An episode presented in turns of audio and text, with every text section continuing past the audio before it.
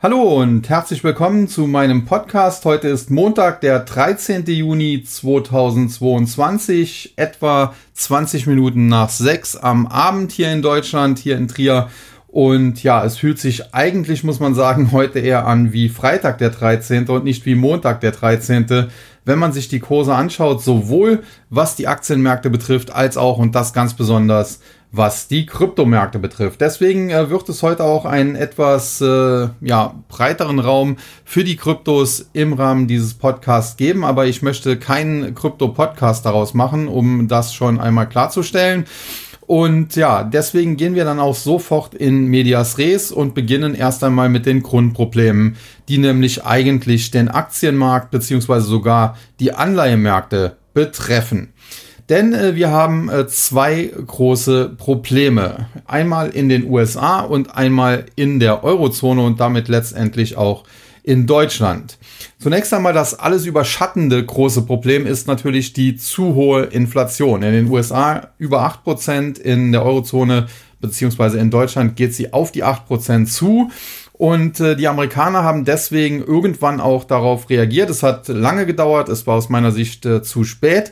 Aber dann Ende November, Anfang Dezember hat Jerome Powell, der Notenbankchef, der Federal Reserve-Chef, doch eingegriffen, hat gesagt, okay, die Inflation ist nicht mehr transitory, äh, man kann sie nicht mehr als transitory, das heißt auf Deutsch vorübergehend bezeichnen und wir müssen jetzt etwas tun, um sie zu bekämpfen und seitdem hat man auch gewisse Maßnahmen eingeleitet. Ich weiß, die Kritiker werden jetzt sagen, bisher ist noch gar nicht viel passiert, die haben nur das Anleihekaufprogramm eingestellt Jetzt okay, machen Sie ein bisschen quantitativ Tightening. Ansonsten haben Sie zwei Zinsschritte durchgeführt, einen kleinen und einen größeren, aber jetzt im Großen und Ganzen, die Zinsen liegen bei etwa einem Prozent in den USA, die Leitzinsen. Das ist immer noch im Verhältnis sehr, sehr niedrig und äh, auch wenn es da jetzt quantitativ Tightening gibt, da werden eben 47,5 Milliarden US-Dollar pro Monat aus dem Markt abgezogen. Zuvor wurden ja auch 120 Milliarden pro Monat da reingepumpt und äh, das ist dann eben alles nicht so schlimm.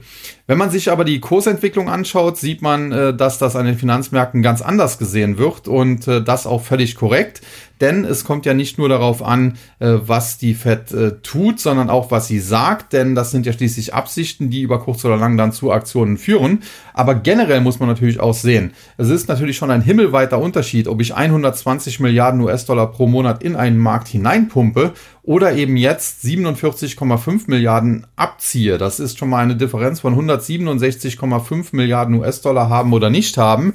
Hinzu kommen dann noch die Zinserhöhungen, die es bereits gegeben hat und weitere, die es noch geben soll. Und insofern ist das dann schon eine fundamentale Änderung der Geldpolitik und dass die Finanzmärkte darauf eben auch äh, reagieren. Das ist aus meiner Sicht sehr, sehr logisch. Und äh, die Börse nimmt ja auch die Zukunft vorweg und dass sie dementsprechend auch heftig reagiert hat, äh, ja, kann man da auch nur als logisch bezeichnen. Jetzt aber zum eigentlichen Problem an der Sache, denn in den USA ist es so, dass die Federal Reserve mit ihrer Geldpolitik mittlerweile natürlich auch durchdringt. Sprich, diese Maßnahmen machen sich bemerkbar und sie machen sich zuletzt sogar, und das ist jetzt ein großes Problem, am amerikanischen Immobilienmarkt bemerkbar. Denn äh, wenn der amerikanische Immobilienmarkt einbricht, nun, was dann passiert, das haben wir schon einmal erlebt. 2007, 2008 bis in den März 2009 hinein wurde damals als Finanzkrise 2007 bis 2009 bezeichnet, oftmals auch als Subprime-Krise. Und auch wenn heute gewisse Dinge natürlich anders sind wie damals, ist ja nie alles komplett gleich, muss man schon sagen, wenn die Federal Reserve durch ihre Geldpolitik, durch ihre hawkische Geldpolitik es äh, ja am Ende fertig bringt, den US-amerikanischen Immobilienmarkt erneut zu crashen, dann Gnade uns Gott, äh, dann sieht es schon in den USA sehr, sehr schlecht aus. Und äh, da muss man sagen, ja, das ist äh, dann tatsächlich auch ein Problem, was eben auf den Aktienmarkt durchschlagen wird, selbst wenn anders als damals vielleicht die Banken nicht akut pleite gefährdet sind. Damals Lehman Brothers ist ja sogar pleite gegangen.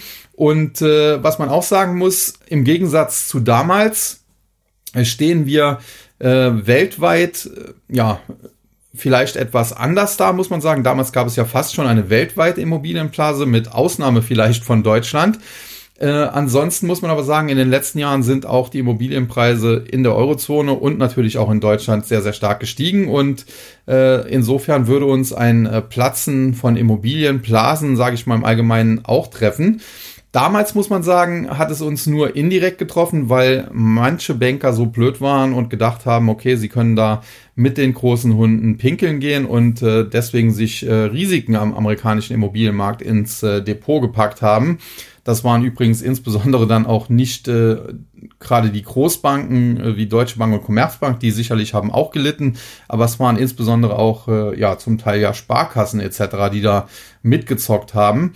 Und äh, das war dann natürlich im Nachhinein ein Problem. Und äh, wenn man sich dran erinnert, die Hypo Real Estate, die ja seinerzeit mal im DAX war, die musste am Ende sogar vom Staat ganz aufgefangen werden.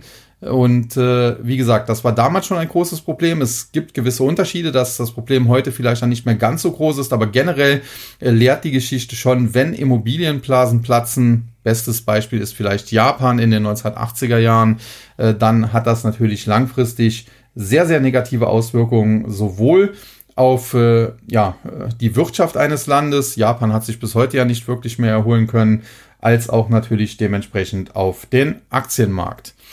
Ja, und jetzt, äh, das also schon mal ein großer Risikofaktor. Die Federal Reserve muss also verdammt aufpassen mit ihrer Geldpolitik. Sie hat ja mittlerweile schon den Kryptomarkt so ein bisschen gecrashed, den Aktienmarkt sogar schon ein bisschen gecrashed.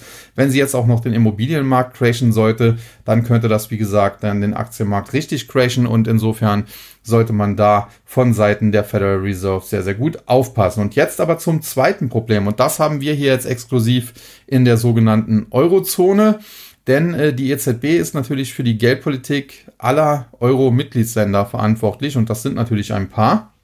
Und das Problem ist, dass diese Euro-Mitgliedsländer völlig unterschiedlich aussehen, wirtschaftlich betrachtet. Also Griechenland ist eher sogar noch ein Agrarstaat, die vielleicht ein bisschen Tourismus auch noch haben. Äh, Portugal geht dann auch schon so ein bisschen in diese Richtung. Spanien wird dann vielleicht schon mehr Industrieland, ist aber auch noch natürlich nicht vergleichbar mit Deutschland.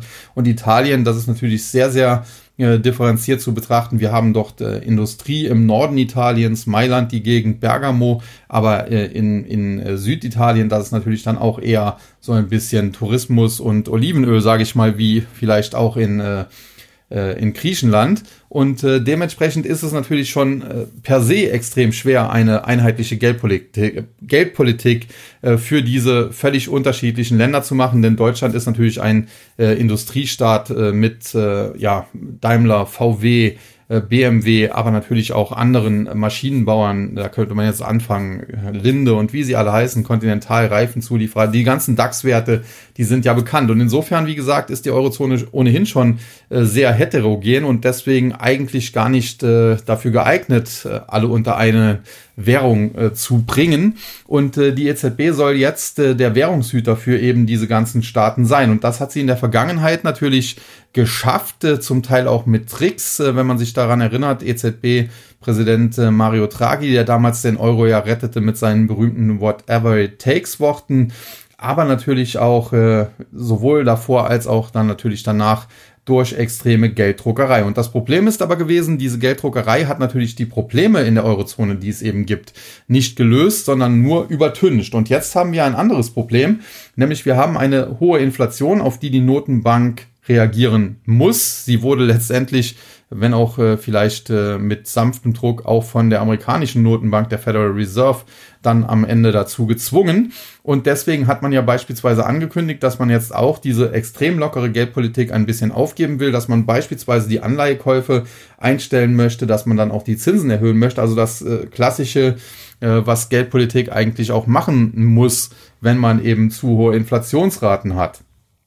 Nur äh, hat das jetzt äh, Folgendes äh, bewirkt. Wir haben äh, insgesamt natürlich in der Eurozone, und das ist ja auch logisch, das ist in den USA nicht anders, steigende Zinsen. Nur in, in der Eurozone sieht es eben so aus, dass die äh, Zinsen unterschiedlich stark gestiegen sind. Die deutschen Staatsanleihen, die waren zuvor negativ verzinst, deutlich negativ verzinst, über ein Prozent minus und äh, sind jetzt ins Plus gedreht und liegen jetzt bei etwa plus einem Prozent. Die italienischen Staatsanleihen, die lagen zuvor bei etwa 0,5 Prozent, was auch kein Problem war. So ein bisschen äh, ja, Differenz zu den deutschen Staatsanleihen äh, kann man durchaus hinnehmen. Aber jetzt sind sie natürlich im Zuge dieser neuartigen Geldpolitik, dieser hawkischeren Geldpolitik der EZB durch die Decke gegangen und haben sich von etwa 0,5 Prozent auf 4 Prozent nach oben geschraubt. Sprich, Italien müsste, wenn es jetzt äh, neue Schulden aufnimmt, was es ja muss, um alte zu bedienen, so funktioniert ja unser Finanzsystem, müsste man jetzt eben vier Prozent Zinsen darauf bezahlen. Und äh, das ist natürlich zum einen eine Verachtfachung gegenüber dem, was wir vorher hatten, also ohnehin schon dann ein großer Batzen, könnte man sagen. Aber es ist vor allen Dingen auch deshalb ein Problem, weil eben Deutschland beispielsweise nur ein Prozent zahlen muss. Und das ist ja jetzt nicht der Sinn der Sache, kann man sagen, äh, dass das so auseinanderläuft. Und das kann natürlich auch weitergehen. Es kann ja sein, dass generell alle äh, Zinsen auf Staatsanleihen in der Eurozone weiter steigen, dass vielleicht auch die Deutschen von einen auf zwei Prozent nochmal steigen oder 2,5 Prozent. Nur liegt Italien dann vielleicht bei acht oder zehn Prozent und dann haben wir in dem Sinne keine einheitliche Eurozone mehr, sondern dann haben wir im Prinzip wieder das, was wir vorher hatten, äh, auch wenn alles der, der gleiche Euro erst einmal auf den ersten Blick ist, wäre der italienische Euro theoretisch weniger wert als der deutsche Euro. Und letztendlich würde es am Ende dazu führen, dass Italien die Währungsunion verlassen muss. Und jetzt haben wir eben den Salat, wenn man so will. Und was will die EZB nun dagegen tun? Früher ist sie einfach hingegangen und hat dann italienische Staatsanleihen aufgekauft. Dadurch gab es Nachfrage. Der Kurs der italienischen Staatsanleihen ist gestiegen und somit die Rendite gesunken. Das ist bei Anleihen so. Wenn die Kurse steigen, sinken die Renditen. Wenn die Kurse fallen, steigen die Renditen. Und äh, so hat man das Problem früher im Prinzip in den Griff bekommen. Jetzt aber kann man das nicht tun, weil man ja die Inflation bekämpfen will und auch muss äh, muss man ja ganz klar sagen. Man kann ja nicht dauerhaft hier mit 8% Inflation in Europa oder in, in, in Deutschland auch vor allen Dingen leben. In den Südländern war man das vielleicht früher sogar gewöhnt. Und äh, wie gesagt, jetzt hat man natürlich da ein arges Problem und wie das am Ende gelöst werden soll, das ist die Frage. Ich gehe allerdings, das muss ich an dieser Stelle auch sagen, davon aus, dass es am Ende gelöst wird, wahrscheinlich politisch aus Brüssel, dass man irgendwie gemeinsam Schulden aufnimmt und die Italiener dann äh, sich darüber finanzieren können und die Spanier etc aber letztendlich sind das alles Taschenspielertricks, das muss man so ganz klar sagen. Und ich bleibe dabei, die Europäische Währungsunion, die wird länger halten, als viele am Anfang gedacht haben. Es gab ja Leute, laut denen müsste sie heute schon geplatzt sein. Aber am Ende werden diejenigen, die skeptisch waren und die gesagt haben, das Ganze wird und muss platzen, werden Recht behalten. Und ich habe immer gesagt, das wird wahrscheinlich zwischen 2030 und 2035 sein. Warum? Nun, das lernt einfach die Historie. Wenn man sich anschaut, falsch konstruierte Währungsunionen und eine solche ist die Eurozone, haben in der Regel immer so etwa ja 30 bis 35 Jahre gehalten. Und wenn man sich dann anschaut, der Euro wurde glaube einmal seit 1999 äh, als äh, Buchgeld und dann 2001 als, als Bargeld eingeführt. Nehmen wir einfach die Mitte, das Jahr 2000, weil das ein Jahr, ein Jahr vor dem Jahr 2000 war und ein, das andere ein Jahr nach dem Jahr 2000 und rechnet da 30 bis 35 Jahre drauf. Nun, dann kommt man eben in diese Range äh, 2030 bis 2035. Und insofern, wie gesagt, äh, ich bin schon immer ein Kritiker des Euro gewesen. Das bleibe ich auch. Ich bleibe aber auch dabei, dass so etwas eben durch gewisse Tricks und die Politiker äh, gestehen sich ja ungern eigene Fehler ein und werden deshalb, solange es möglich ist, tricksen. Äh, und äh, deswegen durch gewisse Tricks äh, wird er am Ende 30 bis 35 Jahre alt, bis er dann am Ende doch eben platzen muss.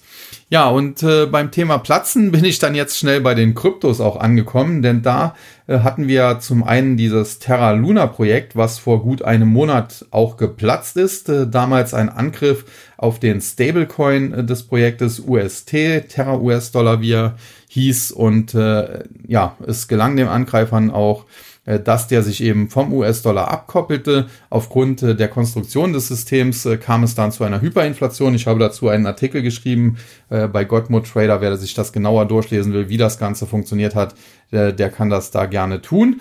Und äh, das führte dann am Ende eben dazu, dass das ganze Projekt geplatzt ist und äh, ja, der, der Luna, der Terra Luna, der war am Ende eben so gut wie nichts mehr wert, beziehungsweise ist auch bis heute so gut wie nichts mehr wert. Er wird jetzt unter, äh, glaube Terra Classic äh, gehandelt, auf jeden Fall mit dem Kürzel LUNC, Lunk.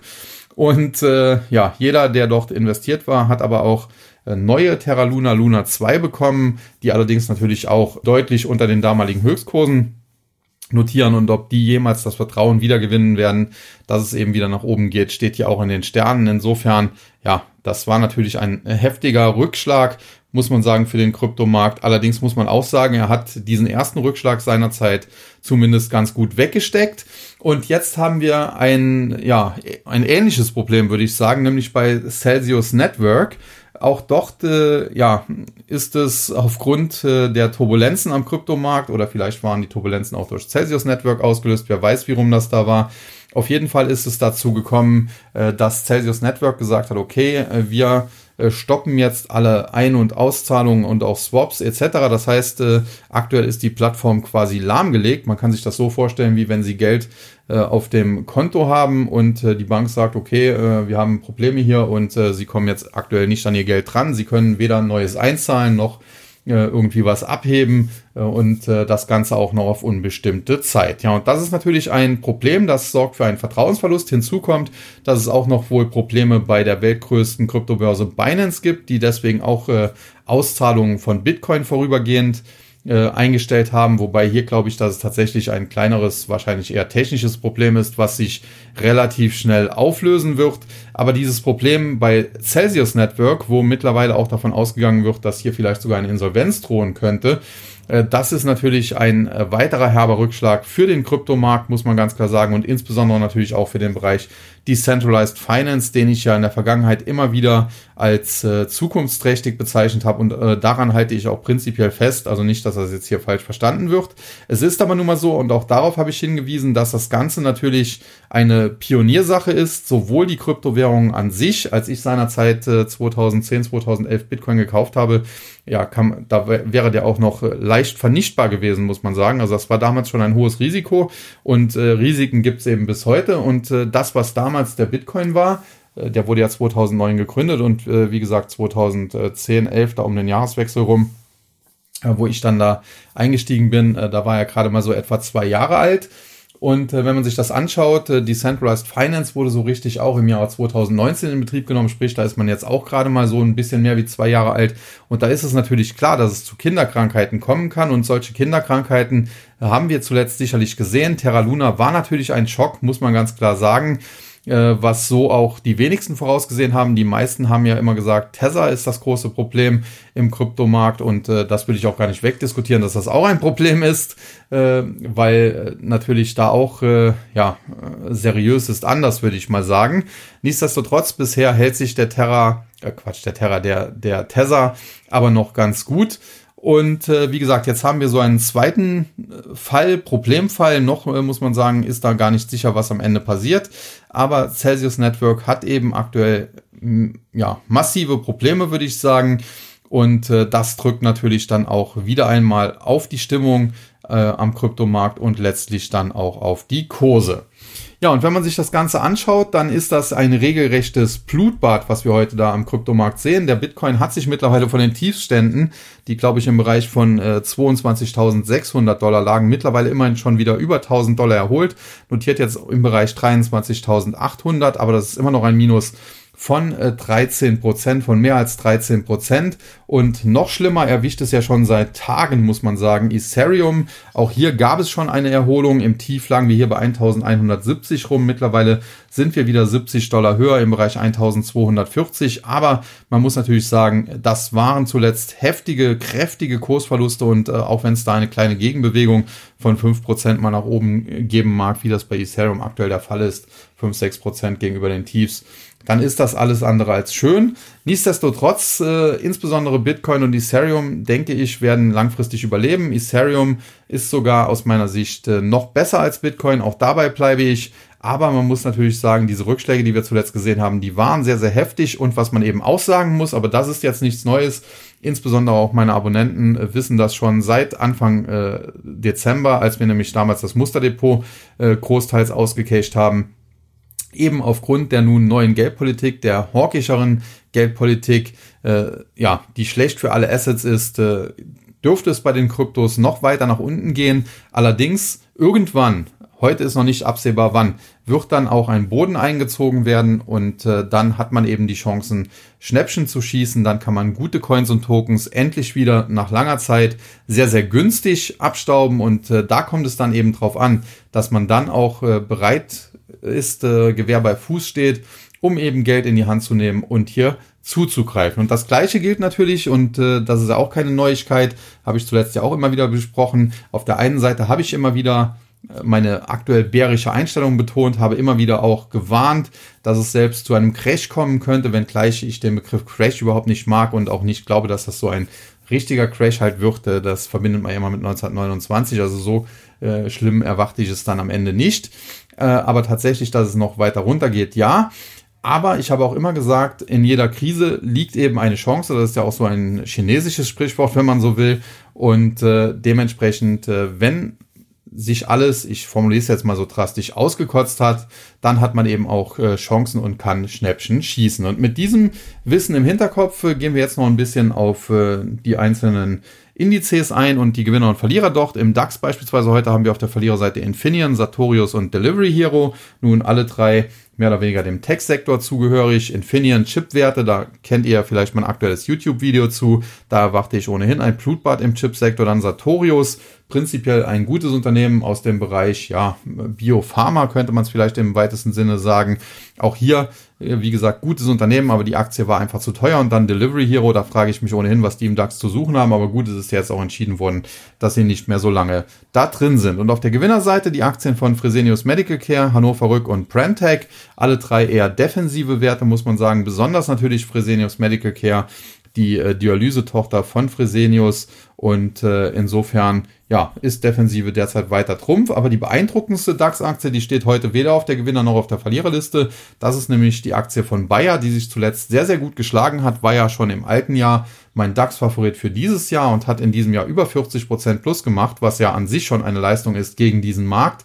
Aber kann auch diese Kursgewinne, die sie zuletzt eben gemacht hat in den letzten Wochen und Monaten, weitestgehend verteidigen. Heute ein Minus und das bei einem Markt, der generell über 2-3 Prozent verliert von minus 0,14%. Prozent. Das ist also tatsächlich Stärke und Bayer bleibt daher ganz weit vorne auf meiner Favoritenliste im DAX. Ja, dann haben wir den MDAX, auch hier ein dickes Minus von fast 3,6%. Prozent. 27.742 Punkte. Verlierer Hypopoch, ThyssenKrupp und THG Immobilien. Gewinner Bayersdorf, Rheinmetall und Telefonica Deutschland. Zunächst zu den Verlierern. Hypopoch, ein gutes Unternehmen. Die Aktie war nur viel zu sehr gehypt. Ist ja so im weitesten Sinne vielleicht so ein bisschen auch dem Fintech-Sektor zuzuordnen.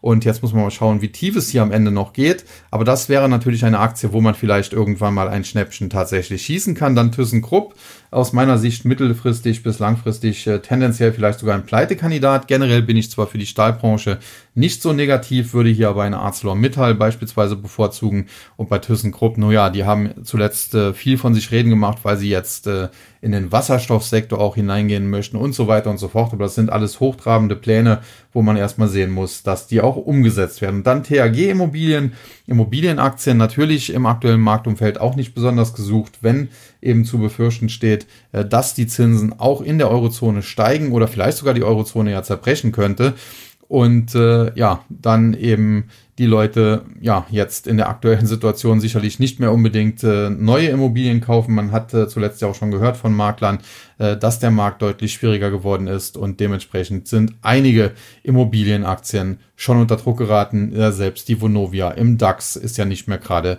ein Highflyer, ja. Und die Gewinner Bayersdorf mit einem leichten Abschlag. Hier muss man sagen, zuletzt gute Zahlen vorgelegt. Sehr stabil. Geht so ein bisschen Richtung Bayer, würde ich sagen. Dann Rheinmetall Rüstungskonzern profitiert natürlich vom Ukraine-Krieg, muss man dann äh, vor seinem eigenen Gewissen verantworten, ob man das ethisch äh, machen möchte, aber tendenziell natürlich auch eine gute Aktie. Wenn gleich über 200 Euro ist sie natürlich auch schon sehr, sehr teuer. Und dann Telefonica Deutschland, äh, sehr defensiver Telekommunikationswert, Dividendenwert und äh, logischerweise, dass sowas in einer solchen Marktphase, wie wir sie derzeit haben, eher gesucht ist. Dann der S-DAX, hier ein Minus von 4%, über 500 Punkte geht's nach unten. Auf der Verliererseite haben wir Instone Real Estate, Adler Group und äh, Flatex de Giro. Muss man sagen, sind natürlich Adler Group und Instone Real Estate zwei Immobilienwerte. Da habe ich ja gerade schon einiges zugesagt. Bei Adler kommt aber noch die Short-Attacke hinzu, die dort gefahren wurde und die ja auch durchaus ihre Berechtigung hatte. Also insofern das eine sehr schwache Aktie generell. Und dann Flatex de Giro, da muss man sagen, das ist genau das, was ich zuletzt auch bei der Besprechung der deutschen Börseaktie gesagt habe. Das Problem ist, in einem so, solchen Marktumfeld, wie wir es zuletzt gesehen haben, da wird natürlich sehr, sehr viel gehandelt, was kurzfristig zunächst einmal für Börsenbetreiber oder auch äh, Online-Broker, was ja Flatex.de Giro ist, äh, gut ist. Aber am Ende wird es eben dazu führen, dass sehr viele, gerade auch kleine Privatanleger, Depots schrotten und äh, dementsprechend handeln die dann mittelfristig, langfristig nicht mehr und deswegen ja, äh, geraten dann diese Online-Broker oder auch die Börsenplätze irgendwann doch unter Druck. Also insofern, äh, da muss man mal sehen, wie es weitergeht. Äh, ich könnte mir vorstellen, dass bei Flatex D Giro es auch noch abwärts gehen kann. Ja, und die Gewinner 1 und 1, äh, Deutsche Euroshop und Atwa, Prinzipiell muss man sagen, 1 und 1 auch tendenziell defensiver Telekommunikationswert. Und bei den anderen beiden, Deutsche Euroshop, da liegt ein Übernahmeangebot äh, von Seiten der der Otto-Versandfamilie vor und bei Adva Optical, da liegt auch ein Übernahmeangebot aus den USA vor und insofern kein Wunder, dass diese Aktien sich kaum bewegen im aktuellen Marktumfeld und damit natürlich heute im S-DAX sehr stabil sind. Dann der Tech-DAX, den ich ja zuletzt auch etwas kritisch gesehen hatte. Da stand er allerdings noch weit über 3000 Punkte. Mittlerweile sind wir in Richtung 2900 gefallen. Heute nämlich ein Minus von 3,9 Prozent oder über 118 Punkte. Auf der Verliererseite muss man sagen, heute die Aktien von Extron, Nordex und CompuGroup. Gewinner United Internet, Kia Gen und Telefonica Deutschland. Was die Verlierer angeht, Extron, da konnte ich die Kursrally der letzten Wochen und Monate nicht so ganz nachvollziehen. Generell ist das natürlich durchaus kein schlechtes Unternehmen, sonst hätten die Chinesen es ja nicht mal versucht zu kaufen, was die Amerikaner übrigens dann am Ende verboten haben. Aber warum diese Aktie zuletzt, die ja doch im weitesten Sinne auch so ein bisschen dem Chipsektor zu, äh, zuzurechnen ist, so eine mega Rallye hinlegen konnte, das entzieht sich so ein bisschen meiner Kenntnis. Da waren vielleicht auch ein paar Zocker am Werk und äh, jetzt scheinen die hier ihre Gewinne mal mitzunehmen. Dann Nordex. Da äh, bin ich ja schon seit längerer Zeit wieder skeptisch und generell bleibe ich das auch. Äh, natürlich Windkraft ist eine Zukunftsbranche, aber Nordex ist da einfach zu klein. Äh, wenn man in dieser Branche aktiv werden will, würde ich die Aktie des Weltmarktführers Vestas Wind ins Auge fassen. Aber selbst da gab es zuletzt ja, glaube ich, eine Gewinnwarnung. Also insofern, da läuft es aktuell generell in der Branche auch nicht rund. Und dann CompuGroup, die Aktie ist ja zuletzt unter Druck, weil hier äh, der, der Vorstand äh, ja angekündigt hat, abzutreten. Der CEO, glaube ich, ist es. Und äh, das hat hier für Unsicherheit gesorgt und die Aktie von daher zuletzt äh, gerne mal auf den Verliererlisten. Ja, und die Gewinner United Internet, defensiver Telekommunikationswert, Telefonica, Deutschland Holding, defensiver Telekommunikationswert. Und dann Kia gehen, muss man sagen, geht so ein bisschen Richtung Sartorius, Laborausrüster, Biopharma-Unternehmen im weitesten Sinne, hat ja den neuen Markt überlebt.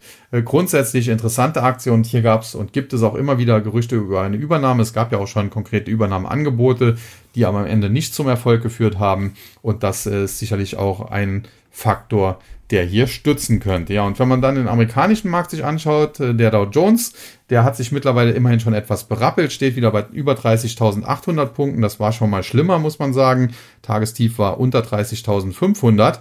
Und äh, wenn man sich hier die Gewinner und Verlierer anschaut, sieht man auf der Verliererseite Dow Inc., Salesforce und Boeing und auf der Gewinnerseite McDonald's, Travelers Companies und äh, The Coca-Cola Company. Und äh, das auch hier relativ logisch. Dow Inc., weltgrößter Chemiekonzern. Da muss man sagen, das äh, ist natürlich dann insofern ein Problem. Wenn es konjunkturell nicht mehr so gut läuft, dann wird natürlich eine solche Aktie äh, oder ein solches Unternehmen äh, Probleme bekommen und äh, dementsprechend äh, ja, läuft dann auch der Aktienkurs nicht mehr so gut. Dann haben wir Salesforce, Softwareunternehmen, zuletzt mit guten Zahlen aufgewartet. Die Aktie ist daraufhin angesprungen. Es gab da ja auch schon sehr positive Stimmen wieder. Das Problem ist halt nur, diese Aktie war in der Vergangenheit teilweise extrem teuer und auch wenn sie sich jetzt vielleicht von den Höchstkursen etwa halbiert hat, muss man sagen, ein super Schnäppchen ist das noch immer nicht. Nichtsdestotrotz bei Salesforce, wenn die Aktie sich erst einmal, ich sage es wieder mal so drastisch ausgekotzt hat, dann kann man hier vielleicht ein Schnäppchen schießen. Aktuell erscheint mir das aber auch hier noch zu früh.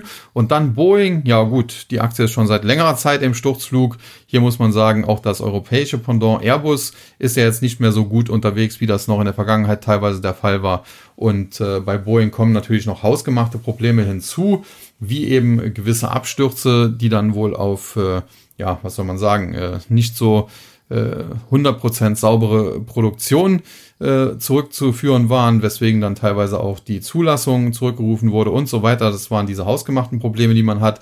Aber generell muss man natürlich auch sagen, äh, dass äh, ja, äh, Boeing natürlich auch nicht gerade ein äh, Corona-Gewinner war, denn äh, aufgrund eben von dieser Covid-19-Pandemie äh, konnte man ja zwei Jahre kaum verreisen und dementsprechend ja, ging es den Fluggesellschaften nicht gut. Die hatten nicht so viele Gäste, konnten nicht so viel Umsatz und Gewinn machen und das äh, müssen sie jetzt natürlich so ein bisschen auch äh, auffangen und einsparen und äh, kaufen dann wahrscheinlich auch nicht mehr so viele Flugzeuge, wie das ursprünglich vielleicht sogar angedacht war. Also prinzipiell muss man ja sagen, diese Zyklen im äh, Flugzeugbereich, die sind normalerweise immer sehr, sehr langlebig, die gehen äh, teilweise ein Jahrzehnt, aber Corona hat hier sicherlich äh, zumindest mal kurzfristig reingehauen und äh, vielleicht sogar diesen Zyklus vorzeitig beendet. Dann McDonald's, sehr defensiver Wert, auch äh, grundsätzlich in einer rezessiven Phase, da wird äh, ja, grundsätzlich zwar auf, auf Essen gehen, auf Auswärtsessen vielleicht eher verzichtet, aber wenn man es denn schon macht, dann äh, versucht man es vielleicht möglichst günstig zu machen und geht dann eben nicht in die Pizzeria oder ins Sternerestaurant,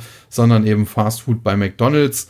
Und äh, insofern in einer rezessiven Phase ist so eine Aktie wie McDonald's in der Vergangenheit eigentlich auch ähnlich wie im Tech-Sektor eine eBay immer eigentlich ein Profiteur gewesen. Und last but not least, Coca-Cola, auch recht defensiver Wert, getrunken werden muss immer. Natürlich kann man sagen, es muss natürlich nicht Coca-Cola sein, es, man kann auch auf da auf billigere Marken ausweichen, aber das Produktportfolio von äh, Coca-Cola ist halt sehr, sehr breit. Der Konzern ist sehr gut aufgestellt und am Ende sagt vielleicht auch mancher Verbraucher, naja, wenn irgendeine Aldi Cola 10 Cent billiger ist, äh, dann gönne ich mir jetzt trotzdem vielleicht mal die Coca-Cola, weil an denen 10 Cent, äh, da scheitert es jetzt am Ende dann auch nicht. Ja, und dann äh, der Nasdaq 100, äh, der sich inzwischen wieder deutlich erholen kann. Der lag heute schon im Tief bei 11.320 Punkten in etwa. Mittlerweile sind wir bei 11.513, also fast 200 Punkte schon über dem Tagestief. Nichtsdestotrotz sind wir immer noch 320 Punkte im Minus. Das äh, soll also nicht darüber hinwegtäuschen.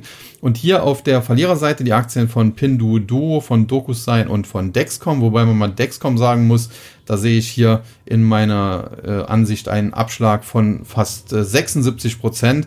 Und entweder das muss ein Aktiensplit sein oder es ist ein Fehler, weil tatsächlich verliert die Aktie heute keine 76 Prozent. Ist ja ein Unternehmen aus dem Bereich äh, Zuckerkrankheiten äh, also Insulin etc., also so vielleicht so ein bisschen mit Novo Nordisk äh, vergleichbar in der Branche und insofern, ja, es geht bei Dexcom zwar eher um, um, um, um die Messung, sage ich mal, äh, von, von Blutzucker, äh, wohingegen ja Novo Nordisk dann auch Insulin äh, produziert und so weiter. Aber äh, tendenziell, wie gesagt, äh, ist das wohl irgendein Fehler.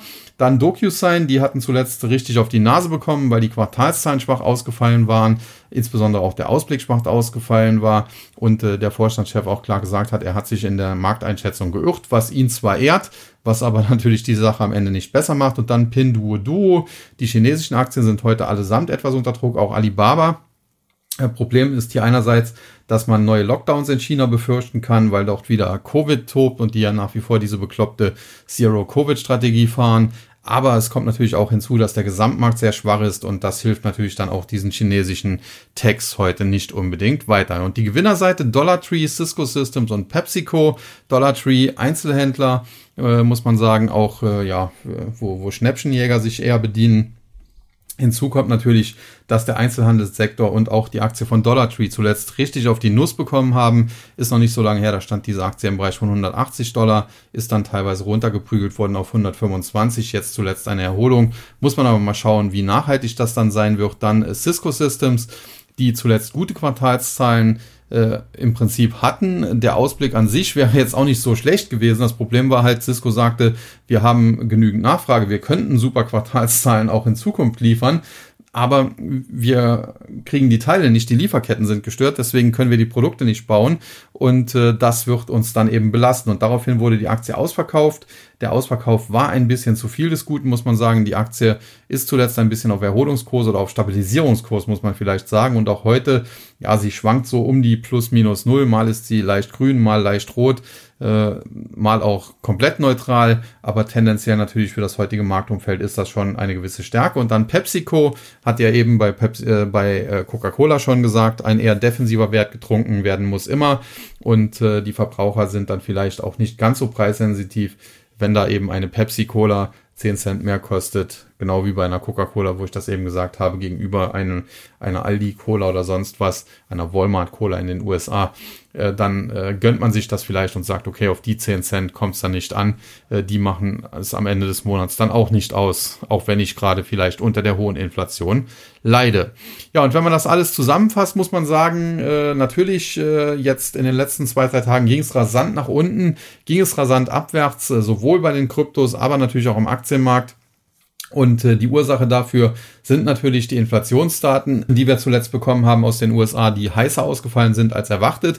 Man muss aber auch sagen, es wird nicht ewig äh, so weitergehen. Die Inflation wird alleine schon aufgrund eines gewissen Basiseffektes irgendwann im Laufe des Jahres, aktuell wird jetzt spekuliert ab September, ein bisschen, äh, ja, der Inflationsdruck wird dann ein bisschen nachlassen, was schon mal äh, der FED äh, die Chance geben würde, dass man äh, vielleicht nicht mehr ganz so aggressiv vorgehen muss und auch der EZB und was man natürlich auch sagen muss, die bereits getroffenen Maßnahmen beziehungsweise auch nur angekündigten Maßnahmen, äh, die wirken natürlich auch schon und insbesondere natürlich in den USA muss man sagen, der Nasdaq hat mittlerweile mehr als 30 Prozent korrigiert. Viele Einzelwerte hat es komplett zerlegt. Das hatten wir aber auch schon vorher. Peloton oder Zoom Video haben wir schon öfter besprochen, aber natürlich auch viele mehr.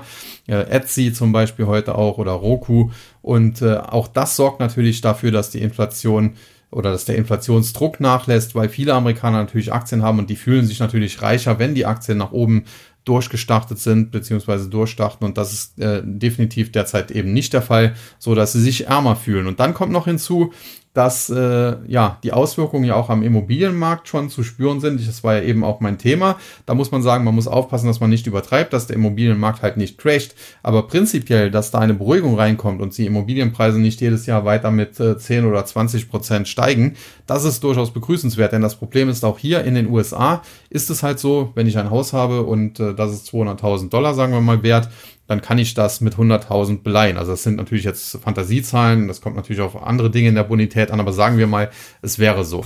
Und äh, dann steigt dieses Haus im Wert eben auf 300.000 und dann kann ich eben 150.000 beleihen. Das heißt, ich kann mir noch 50.000 Kredit nach äh, aufnehmen und wenn es dann auf 400.000 im Wert steigt, dann kann ich mir wieder 50.000 aufnehmen und dann habe ich eben Schulden von 200.000 bei der Bank. Und äh, die Amerikaner nutzen das eben auch gerne, um eben zu konsumieren. Und solange das System eben nach oben läuft, solange die Immobilienpreise steigen, solange geht das Ganze natürlich auch gut, weil ich werde ja auf dem Papier immer reicher und immer kreditwürdiger und äh, vielleicht schöpfe ich es irgendwann auch dann gar nicht mehr ganz aus. Das Problem ist halt nur, wenn die, die Spirale nach unten dreht, wenn das Haus dann von 400.000 wieder auf 200.000 fällt, aber ich jetzt mittlerweile 200.000 Kredit an der Backe habe, dann sagt nämlich die Bank, ja okay, äh, Freundchen, du hast bist eigentlich nur kreditwürdig für 100.000 100.000 musst du uns jetzt mal sofort zurückzahlen. Und wenn ich die dann nicht habe, weil ich sie eben in einen neuen Flachbildfernseher oder sonst etwas investiert habe, ja, dann habe ich ein echtes Problem. Und das war ja schon im Jahre 2007, 2008, 2009 der Grund für den Zusammenbruch. Und wie gesagt, das kann wieder passieren, wenn man eben dort nicht aufpasst. Ich will den Teufel aber jetzt, wie gesagt, auch nicht an die Wand malen. Generell ist es so, dass äh, es viele Dinge gibt, die derzeit kritisch sind und man deswegen definitiv aufpassen muss. Auch der Philadelphia Semiconductor Index, den ich ja auch in meinem YouTube-Video besprochen habe, der hat mittlerweile ein neues Verkaufssignal äh, generiert, was äh, durchaus bis zu 20 Prozent Abwärtspotenzial im Index mit sich bringen könnte. Einige Chip-Aktien wird es dann natürlich etwas mehr und andere vielleicht etwas weniger erwischen. Aber es gibt durchaus, und das ist vielleicht dann das Positive zum Schluss, eine gewisse Hoffnung, denn wir haben jetzt am Mittwoch den Zinsentscheid der Federal Reserve. Äh, dort ist mittlerweile aufgrund der heißeren Inflationsdaten die Wahrscheinlichkeit, dass es einen 75 Basispunkte Zinserhöhung geben wird, äh, fast schon so hoch wie die, dass es eine 50 Prozent oder 50 Basispunkte, so muss man sagen, Prozent Zinserhöhung geben wird. Und äh, ja, insofern äh, ist da die Erwartung mittlerweile der Marktteilnehmer sehr negativ. Bisher haben aber die offenen Marktausschussmitglieder alle sich äh, dahingehend geäußert, dass sie halt nur 0,5% Zinserhöhung machen wollen. Wenn das dann eben so kommt, dann wären diese gröbsten Ängste zunächst einmal äh, ja, kurzfristig vom Tisch. Dann kommt es natürlich noch darauf an, was Fed-Chef Paul in der Pressekonferenz sagen wird und auch generell, was so äh, die Fed äh, sagen wird. Aber wenn die sagt, okay, die Inflationsdaten zuletzt waren zwar etwas heißer als erwartet. Wir bleiben aber erst einmal bei unserem Kurs. Wir erhöhen mit 0,5% Schritten und äh, wir planen nach wie vor keine 0,75% Zinserhöhung. Äh, dann könnte das äh, kurzfristig sogar für eine Entlastung sorgen und charttechnisch würde das Ganze ja der Markt auch hergeben, denn der ist zuletzt auf einer wichtigen Unterstützung angekommen. Sprich, es ist durchaus eine Bärenmarkt-Rallye wieder möglich, wie ich sie ja für äh, Ende Mai, Anfang Juni auch angekündigt hatte. Das, der Unterschied ist halt nur, ich hatte ja damals gesagt, Ende Mai, Anfang Juni, also so etwa zwei Wochen. Das hat ja auch relativ gut gepasst, muss man sagen. Äh, diesmal würde ich sagen, wenn es zu einer in Anführungszeichen Bärenmarktrallye kommt, dann kann man froh sein, wenn die drei Tage dauert. Äh, es, es wird dann eher so laufen wie beim letzten Mal nach dem äh, Zinsentscheid der FED. Da gab es ja auch einen 1000 Punkte Anstieg an dem Tag, wo die Zinsentscheidung bekannt gegeben wurde, weil Jerome Powell eben sich dahingehend geäußert hatte, dass die Federal Reserve keine 75 Basispunkt Zinserhöhung plant. Und äh, das wurde von Marktteilnehmern dann frenetisch gefeiert. Aber am nächsten Tag ging es dann eben auch schon wieder 1200 Punkte nach unten. Und äh, das waren dann am Ende minus 200 Punkte auf, auf zwei Tage gerechnet. Und äh, so etwas kann ich mir durchaus aktuell auch vorstellen. Und das ist eben auch das Problem. Normalerweise könnte man im aktuellen Markt ja sagen, all in short, da kann man ja eigentlich nur gewinnen. Und äh, tatsächlich ist das übergeordnet auch so. Nur kurzfristig kann es eben immer wieder zu solchen und zum Teil auch heftigen Bärenmarkt-Rallies kommen. Die können über zwei, drei Wochen laufen. Die können sogar auch mal über zwei Monate laufen. Und die können durchaus dann auch 10, 15 Prozent äh, ja, Kursgewinn bringen. Und wenn man da natürlich hochgehebelt short ist, dann wird man in diesen Bärenmarkt-Rallies eben gnadenlos vernichtete, dann hat man Totalverlust und das ist eben das Problem. Und dieses Problem wird eben noch eine Zeit lang bestehen aufgrund äh, der Tatsache, dass die Überschussliquidität äh, so hoch ist, weil die Federal Reserve in der Vergangenheit eben so viel Geld gedruckt hat, das zum Teil jetzt mittlerweile eben am Seitenrand steht, das jetzt zwar nach und nach abgesaugt werden soll, aber noch ist das natürlich auch nicht erfolgt. Wir haben jetzt gerade mal äh, quantitativ Tightening begonnen und gerade mal zwei Zinsschritte gesehen, einen äh, kleinen, einen großen und insofern, wie gesagt, steht da immer noch sehr, sehr viel Geld am Seitenrand, was natürlich kurzfristig immer mal in den Markt strömen kann und dann äh, getreu dem Motto, die äh, Flut hebt alle Schiffe, dann eben auch die Aktienkurse kurzfristig wie gesagt, stark nach oben bewegen kann. Ja, das soll es dann für heute gewesen sein. Ich hoffe, dass äh, es nicht zu negativ war, auch wenn der heutige Tag oder die letzten zwei, drei Tage sicherlich an der Börse alles andere als toll waren und der heutige natürlich besonders am Kryptomarkt alles andere als toll war.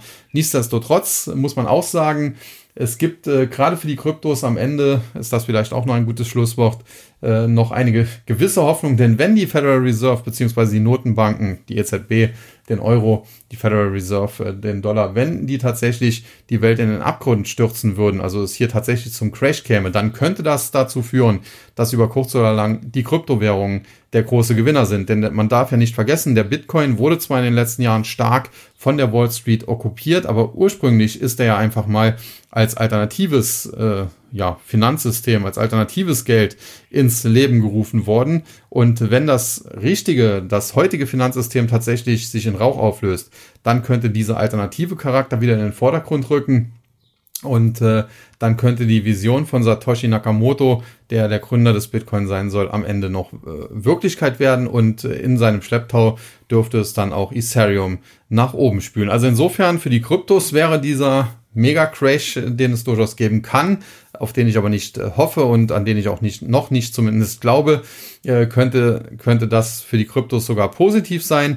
Generell bleibe ich daher auch dabei, dass ich froh bin, dass ich einen gewissen Teil meines Geldes und einen nicht zu kleinen Teil meines Geldes in Kryptowährungen investiert habe. Und äh, ja, das soll es dann auch für heute gewesen sein. In diesem Sinne hoffe ich, wie gesagt, äh, dass ihr alle was mitnehmen konntet. Verweise auch nochmal auf mein sehr, sehr wichtiges YouTube-Video äh, über die Chipbranche, denn da droht tatsächlich auch ein Blutbad. Und in diesem Sinne sage ich dann Tschüss und Bye-bye, bis zum nächsten Mal. Es verabschiedet sich wie immer Ihr euer Sascha Huber.